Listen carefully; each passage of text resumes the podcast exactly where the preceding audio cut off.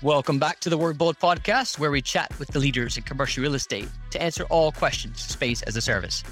This podcast is for anyone involved in commercial real estate in any way.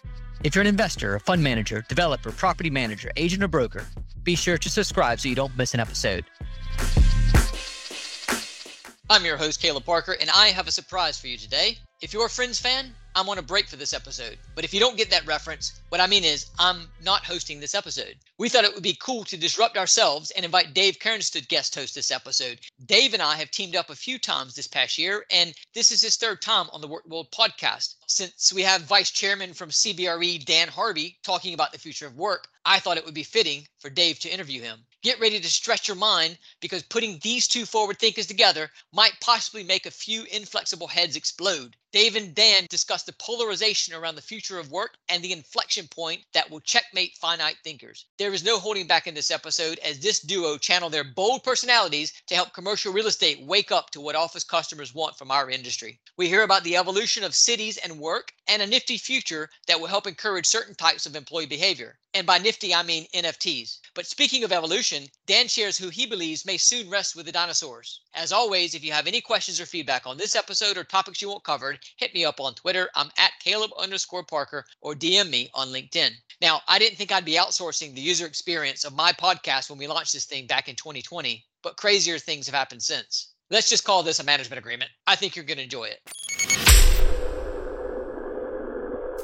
Welcome back to the WorkBuild Podcast. I'm your host, Caleb Parker, and I'm actually not hosting this episode today, but I am going to introduce this episode's guest host and his guest. You may know him as an avid content creator on LinkedIn who is highly respected by his peers. He received over 1 million views in 2020 alone across his content. He's becoming a regular on this podcast. My friend, the voice of the office customer, Mr. Dave Cairns from CBRE, will be hosting today. Joining Dave is someone I look up to in our industry, not just because of his deep experience, but because of his mindset. A wizard in his own right, Mr. Dan Harvey, Vice Chairman at CBRE, grew up delivering workplace in the primordial soup known as the San Francisco Bay Area. He's been on the field of play, watching and being part of the birth of the internet and cloud computing companies from patient zero to the massive tech platform companies we have today. As a Vice Chairman of CBRE, Dan's clients are fast sector innovation companies where software, mobility, and AI, that's artificial intelligence, are driving rapid disruption of slow sector enterprises. He brings breakthrough insights to delivering dynamic digital workplace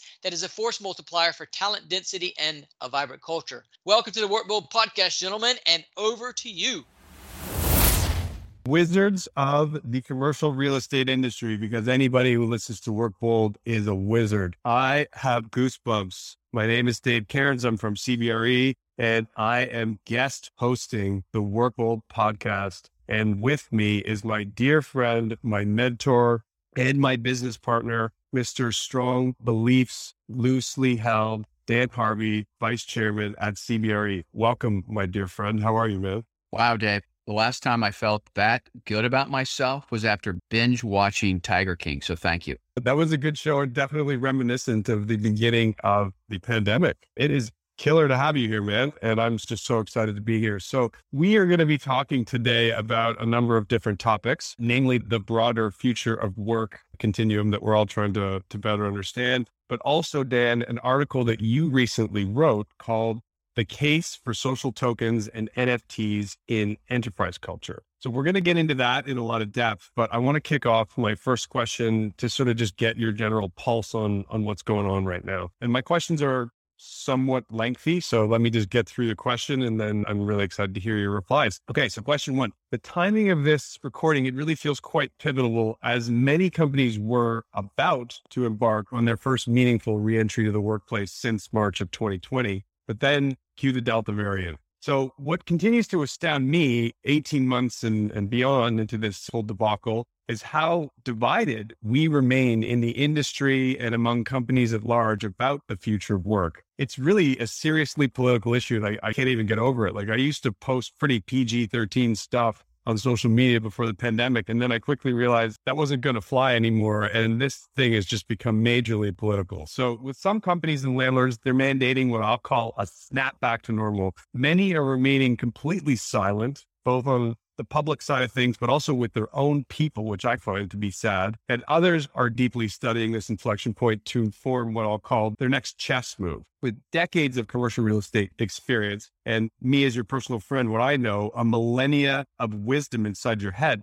how do you feel about this moment in time? What defines now and what defines next from where you sit in the future of work? This pandemic is a total and complete system shock. It's unlike anything I've ever experienced in my lifetime. It's personal, it's professional, and it's global. Dave, you and I have spoken about this before, and let me borrow and extend from Tristan Harris from his great podcast, Your Undivided Attention. And he talks about the fundamental problem of humanity. And I think we're at the intersection of this in a really unique way in the arc of human beings. So we have Paleolithic emotions that were baked thousands of years ago. Many of us work for medieval institutions, businesses with opioid-induced P&L constipation, and governments passing laws at a snail's pace. And then we have accelerating, exponential, godlike technology raining down on us. Some of it generates new categories of goodness, and some of it is generating new categories of harm faster than humans can build a cleanup truck to clean it up or prevent it from happening. The clock rate of those different features of humanity, the rate equation, is what we're working with, and they're really different. So my post-pandemic mental model, it's really to look inside myself and to you and others in our industry towards those who may have a set of proprietary insights that are the result of living in the future. We're at a moment where we need to think about what living in the future is, and what do we notice that's missing that we need to have. That looks like, where's the breakthrough insight? Where's the breakthrough value proposition? You know, the value hacking and the truth seeking. Where's the breakthrough growth strategy, and how do we syndicate that truth? And what kind of amazing team capabilities do we need in order to make it so? And so the question in my head is blockchain and smart contracts and social tokens, if they're applied to enterprise culture and workplace innovation, whose time is now? I don't know. It may be, because the system shock that drove this work from home moment is giving us permission. It's giving executive leadership, founders, innovators a moment to try things they wouldn't otherwise have tried. So my observations about innovations are really, it's ideas and insights that sound plausible now means you're not living in the future. By definition, disruptive ideas will not be popular, and they will not seem doable. We have to solve problems in the future that one day will be obvious. Think about the things that the iPhone brought that now seem obvious, but back when it was invented, we had no idea. It would have seemed crazy. So anyhow, a couple of thoughts about my head's working. Those are great riffs. And I think we're going to dive a lot deeper into those subjects when we start to talk about your article. But I know that you're not entirely enchanted with this whole hybrid discussion, and you're really more interested in the larger and more broader implications of the future of work, which is really the central sort of piece of your article. But before we go there, I want to touch a little bit on like the workplace and the real estate side of things more tangibly in the moment. So I'm going to use you and myself as an example, Dan. We met virtually in 2016 or 17. I can't remember at this point. We've spent 2 days together in person touring with Salesforce in Toronto in 2019, but we have a deep relationship and friendship. It's far deeper than virtually anyone that I have in my business life. And we've only spent 2 physical days together. You and I, we both know that being together in person, especially in an enterprise or corporate context, is crucial for so many different types of innovations and collaborative tasks. But what is your opinion on how much time we actually need to spend with one another? And what do you think the broader implications on the real estate market could be? Will we see a downsizing of big companies' footprints? How do you envision work changing as a result of what was already in motion, but what the pandemic has just entirely disrupted about this sort of remote first culture that is starting to take shape? Yeah, I think you raise such an interesting question in terms of what does relationship look like as we go forward, relationship in terms of professional relationship and workplace. And, you know, your point to our own relationship, I think, is really instructive. So look, I think it depends where you are in the arc of your life and what you care about. And right, we're all different human beings and we all have different wiring and DNA, but I don't think there's any question that being together, we are sapiens, we're tribes, we gather. There's a social component that's physical. But with that said, I think that if anything, this pandemic has shown us is that we can have relationships and build relationships that are really digitally based and that we're heading faster than we can imagine into that territory. I mean, you look at what Facebook just released, I think it was even just yesterday, you know, in terms of its new product with using virtual reality and conference rooms and the metaverse and this whole area. So we're just seeing it explode in front of us. And I think this idea that collaboration can only happen in the office is just not complete. It's a certain kind of collaboration. And frankly, that kind of collaboration favors a certain kind of person who tends to, you know, be male and white and extroverted. And I've just been amazed at the collaboration and the connectivity and the relationships that's developed via Zoom or Teams or Google Meets or other digital tools with people that I might not have collaborated with in the same way. So I think you're right on in terms of it's not binary. It's not one or the other. It's going to be both. And it's going to be about dosing. And it's going to be about the culture of these companies that drive it. It's a great answer. And I think that the key from my perspective is that we can't romanticize one end of the spectrum or the other. But what I've found interesting posting content online is that I've had a lot of people tell me they think I'm quite balanced in what I say.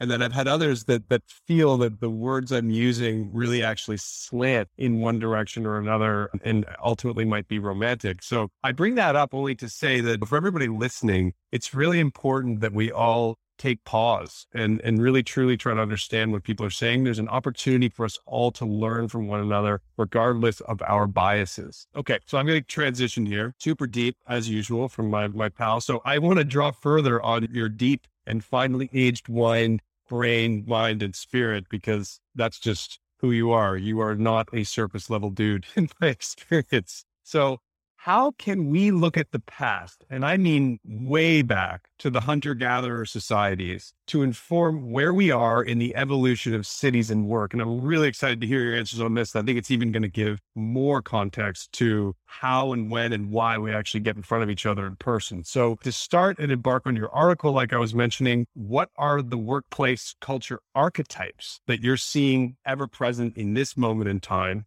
Who do you think's got ample runway in front of them? Who do you think may soon rest with the dinosaurs, like we've heard thrown around a lot on social media lately? And I'd really love for you to not hold back here, Dan. If we need to include a disclaimer of any kind, let's do it. I love it. You've really poked me in a way that is getting me going when you talk about hunter-gatherers. And I do think it's worth maybe veering off into a short rabbit hole to just talk a little bit about, I think, how hunter-gatherers, and I also think of it as the Keynesian utopian dream, maybe come together, right? If you think about the evolution of cities, and then you think about hunter-gatherers and the Keynesian utopian dream, let's first remember like what that dream was. We'll produce our way into abundance, to no work or low work. Hey, you know, 15-hour work week, and that will be sufficient for all our material needs. So that was the Keynesian utopian dream. And so now you go, okay, what about the hunter-gatherers? So they've been around for, 320,000 years before modern man set foot here. And so the idea is that they toiled endlessly for material stuff. It's just not right.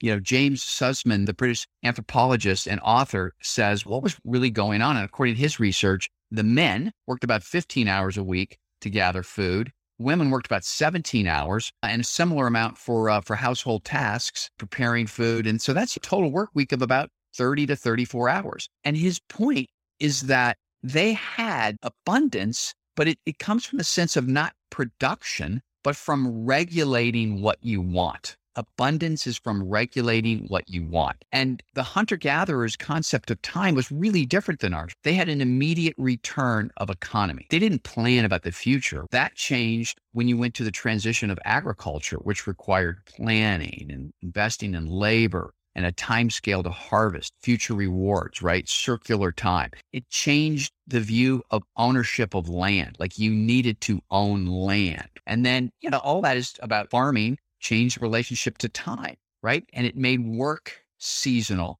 And it changed our view of cities. And right, you think about cities, right? And this is really important for where we are at this moment. Cities changed our relationship to want, density, the pressing together. It developed a form of scarcity that was articulated in the language of aspiration, jealousy, and desire rather than absolute need. So we're around all these people and we see what they have and we see that we're in a competition with them. And it starts to be like licking honey off a razor blade. And particularly this moment in time, we really have this inequality that is in our economies, and we can get into why that is or what that is, but it's there. And the pressing together of people in cities really accentuates that. And that's what's so amazing about this moment, you know, snapping back to where we are today in the future, is the great diaspora of workplace, right? And workforce may end up being a real help in the de-densification of this connection of everybody has more than me, and what, how do I step on them to get it? And what are the government agencies that are in my way to do that, or the politics of something? And again, I know we don't want to get off into that terrain, but I think it's worth mentioning, and it's really connected to what may be happening. Yeah, no, absolutely. And it's really important, I think, to dive into, because I believe the World Economic Forum is predicting that by 2050, something like 70% of humans are going to live in cities. And there's obviously a lot of inherent benefits to living in cities. What you described, the pressing up of people against one another and the comparison sort of stuff that starts to happen, I can literally relate to it in this moment, because I just got home from Prince Edward Island yesterday, a place that's got 135,000 people. There is not a tall skyscraper in the sky, and the amount of comparison that's taking place is far less. And it actually, I think, in some regards has to do with more dispersion between where people are like living and interacting with one another. So you can see why, as humans, we might emotionally want to be closer to something like that. How do we incorporate that into the growth of cities? And I don't expect you to have an answer, but if you do, please feel free. If not, we can move on to the next topic. Look, I'm not saying cities are bad, and I'm not dystopian to cities. I live in San Francisco and I have loved it here. And I know you've been in Toronto, and what a world-class city that is. I would not be the person I am today without the messy chaos, frankly, clown car of derangement. These are essential ingredients that make it fertile, right? We need to have awareness, back to our Paleolithic emotions, that the densities of cities, what they do to us, the good, the bad of it. And again, back to dosing and titration. It's not that we shouldn't be in cities and pressed together because of the innovation. Truly, that is important, but it's not just about that. And so that's kind of how I think. I love the fact that you were, you know, Prince Edward Island. What a nice, you know, movement between the both, and for you to feel that and see that. So to me, it's like, what's the Goldilocks dosing of cities and less dense places? And how does that fit into workplace, productivity, collaboration, talent, recruiting, retention? Those are the things that I'm thinking a lot about. Yeah. And I think that's a really great opportunity for us to transition to our next question. Going a little bit further into your article, talking about basically how NFTs and tokens can influence enterprise cultures and behaviors. I think that in this whole future of work discussion that's just been front and center since the pandemic, there's a group of us out there that know that this all exists on a continuum, like we've said a couple of times already. And then there's some extremists on both sides. So as we dive into something that's a lot more interesting than hybrid and how many square feet a person, and maybe the redesign of the way workplaces actually look, can you give us a sort of simple sixth grader explanation of what a non-fungible token is? And once we understand what that is, can you give us some practical examples of how you think that they can be applied to influence behavior in the corporate realm, hopefully in ways that are mutually beneficial to employer and employee? I think most of us have probably heard the term NFTs, which are actually non-fungible tokens. And so if you think about a non-fungible token, what is it? It's a unique digital asset that sits on a smart contract or programmable blockchain that's customized. So think about Ethereum as that underlying blockchain. Some examples have been the CryptoPunks. It's been Art Beeple's. You've got Jack Dorsey's first tweet was an NFT. There's a number of examples that have been really high value. So that's an NFT, a fungible token. Probably the simplest one is Bitcoin, right? Bitcoin is fungible in that if you own one Bitcoin, it's the same as owning another Bitcoin. It's not unique. There's going to be 21 million Bitcoins. And so very different than the US dollar. You hear a lot of people talk about that, but it's like a dollar's a dollar, right? A Canadian dollar, US dollar. You don't care if you have one or the other. It just is. So it's not a unique asset. So that's sort of the quick difference between the two, but it's important to understand. I wrote this article and what I was thinking about is it comes back to the culture of companies and where we're headed as we go through this system shock. And it's really about how does executive leadership, founders, CEOs of companies begin to try to nudge behavior that they want in the workforce in a way that connects with technology. And that was the idea behind the use case for social tokens and potentially NFTs and enterprise culture. It's about nudging behavior. That's really great. Now, can you give us some examples that stand out to you that are practical in their orientation? You know, how can the environment maybe be helped through commuting? I've heard you talk a lot about influencing the types of behaviors that enterprises are actually seeking from their employees. I think it would be helpful to give a couple of examples. Let's just first start with just the whole idea of culture. I love when give credit to Ben Horowitz, who wrote in his book, What You Do Is Who You Are, right? So virtue and culture is what you do. It's not what you say. It's not your company's bumper sticker of values or a mission statement on a website. And so how could social, or maybe we can call them enterprise tokens because they're in an enterprise, but how can fungible social enterprise tokens create a paradise for behavioral economics? Because they're businesses. So it is about economics. And I think the thing that you can think about is, could an economy within a company of social tokens be set up that encourages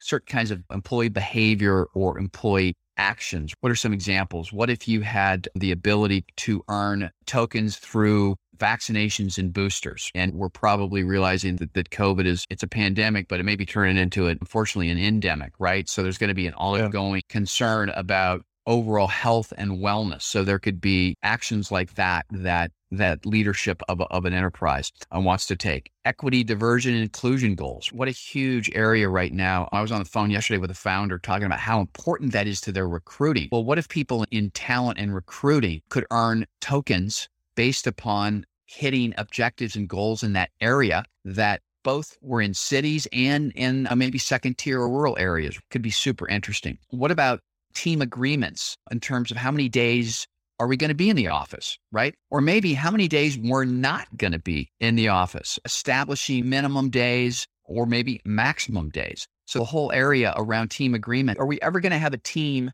meet in person and virtual? Maybe a team goes, we're not going to do that. If we're not all in person, we're all virtual. So we don't create that proximity to power struggle that may be there. When is my manager going to be in the office, right? Metrics for productivity and starting to accept what does productivity look like from work from home, work from near home. All these kinds of things I think could potentially be candidates for social tokens. That's really interesting. You're the only person that I'm currently aware of that's talking about this as an application to the workplace. If for some reason there are others like you, which I don't imagine there are many, please, hopefully if they listen, they can chime in and add some more value to this conversation. But it's super interesting, Dan. And I'm going to give you a little plug for anybody who is listening that actually has real estate requirements to deal with. Believe it or not, that's actually what Dan does to make money. Contrary to what he's talking about now, he will help you rent, renew, or do anything related to your office space. So wouldn't you want someone like this helping you out? I know I would. Okay, so I'm going to transition to our sort of question, I guess. It's more, I'm more looking again for your broader thoughts. I think you've really given the listeners of this podcast an opportunity to get a little more abstract. You've mentioned concepts like the metaverse. You've mentioned the application of non-fungible tokens to the workplace. So these are not the conventional topics of the day related to the future of work. So I think it's really amazing that we get to cover some of them. But I wouldn't want to leave the scene of this crime without asking someone who usually only gives their opinions to a select and small group of people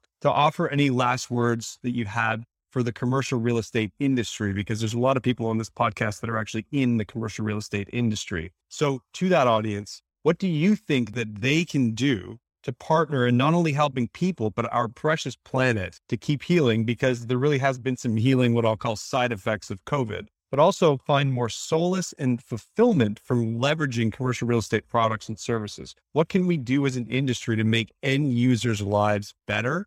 And how can we play a part in not only cleaning up our mess, but also help save the planet? That's my last question for you, Mr. Strong Beliefs Loosely Held. That's a big one. Let me say in part that the second half of what do these employees do with these tokens is in part the answer, or starts to take you there. Let me just touch on one or two of these things. You take these actions and you might get company stock, particularly for employees that don't have RSUs. Well, that really starts to create the ability for people who might otherwise not be owners in these early stage companies to get equity, which gets back to the problems that we're seeing in our economy around inequality. You might get vacation, sabbatical time. You might turn it in for a childcare stipend or priority access to nearby offsite childcare. You might be able to turn it in for car services or things so you're not driving your car. I mean, you might be able to turn it in for work from near home. I don't have to drive into the office. I can go to a Liquid Space, a Regus, an Industrious, a WeWork, right? Go down the list. Might be able to get food delivery at my home. Things like that. Those are the reasons why an employee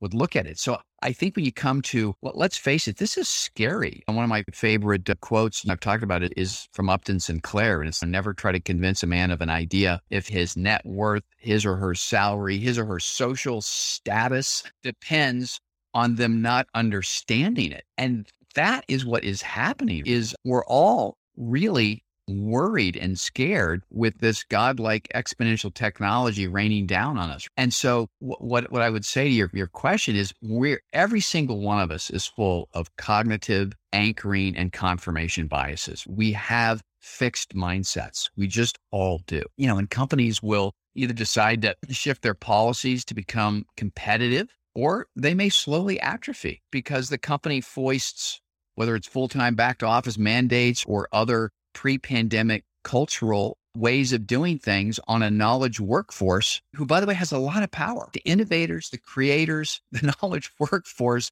has a lot of power in their labor, and they have choice. So if we can't get over our fixed mindsets, it's got to go back to the way it was. We may find we have much bigger problems than our company culture. I'm a huge fan of the Sufi poet Rumi, and I love his quote from him: out beyond the ideas of right and wrong, there's a field. I'll meet you there. And that's what I do with you, Dave. I meet you there. So thank you for meeting me there. I love that quote, and it's why I love you. Thank you, Mr. Dan Harvey, Strong Beliefs Loosely Held. I almost forgot Caleb's fun-loving end to the podcast, the quick fire question round, which is, again, I got goosebumps. I can't believe I'm asking the questions. So first question for you, Dan, who in the commercial real estate industry inspires you? That is an easy answer for me. And I'm going to go to landlord. I'm going to go to the landlord side, and I'm going to go to, I think, one of the most blue flame thinkers on institutional real estate, and that is Lisa Picard, a CEO of EQ. She is an unbelievable thinker and has spent time riffing with me. By the way, a lot of it suffering on gravel rides and mountain bike rides all over the West Coast here. My hat's off to her, and I'd spotlight her. Yeah. Lisa, if you're listening, I talk to Dan weekly, sometimes semi-daily, and he doesn't go a conversation without bringing you up. Okay. Question. What podcasts or media do you consume to stay ahead on industry trends, or just like things that you find interesting outside the industry? I'm a podcast wackadoo, I guess is fair to say. Yeah. A couple of ones that are regulars for me is I love listening to which is Kara Swisher and Scott Galloway. They are all about technology and they veer into workplace. I'm not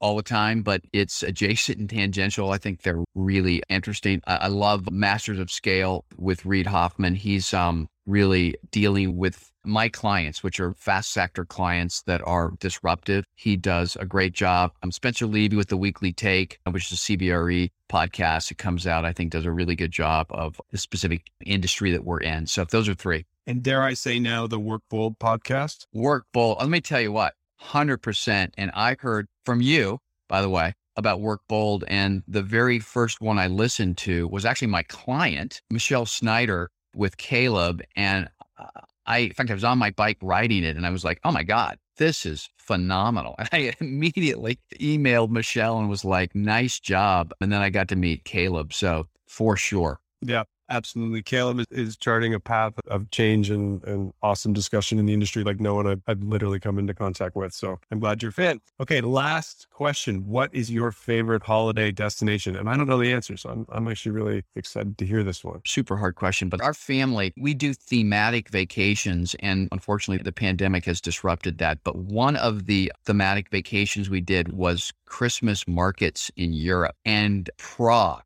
blew my mind. So I'm going with Prague, Christmas markets. It is a beautiful historic city. I went there when I was like 20. Let's just say it was a darker time for me while I was there. I'd like to go back with my family.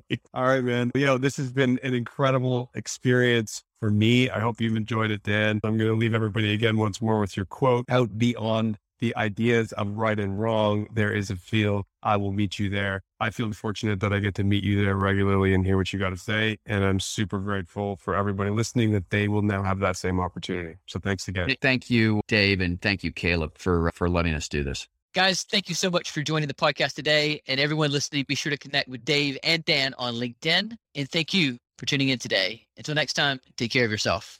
Thank you for tuning in. I hope you enjoyed this episode. Don't forget to subscribe to our podcast. And remember, fortune favors the bold. Drumroll, please. P.S. If you want to find out about future-proofing your portfolio, head over to newflex.com. This podcast was produced by A Podcast Company. If you'd like to find out how we can help you with your podcast, simply email jason@apodcastcompany.com and check out our website at apodcastcompany.com.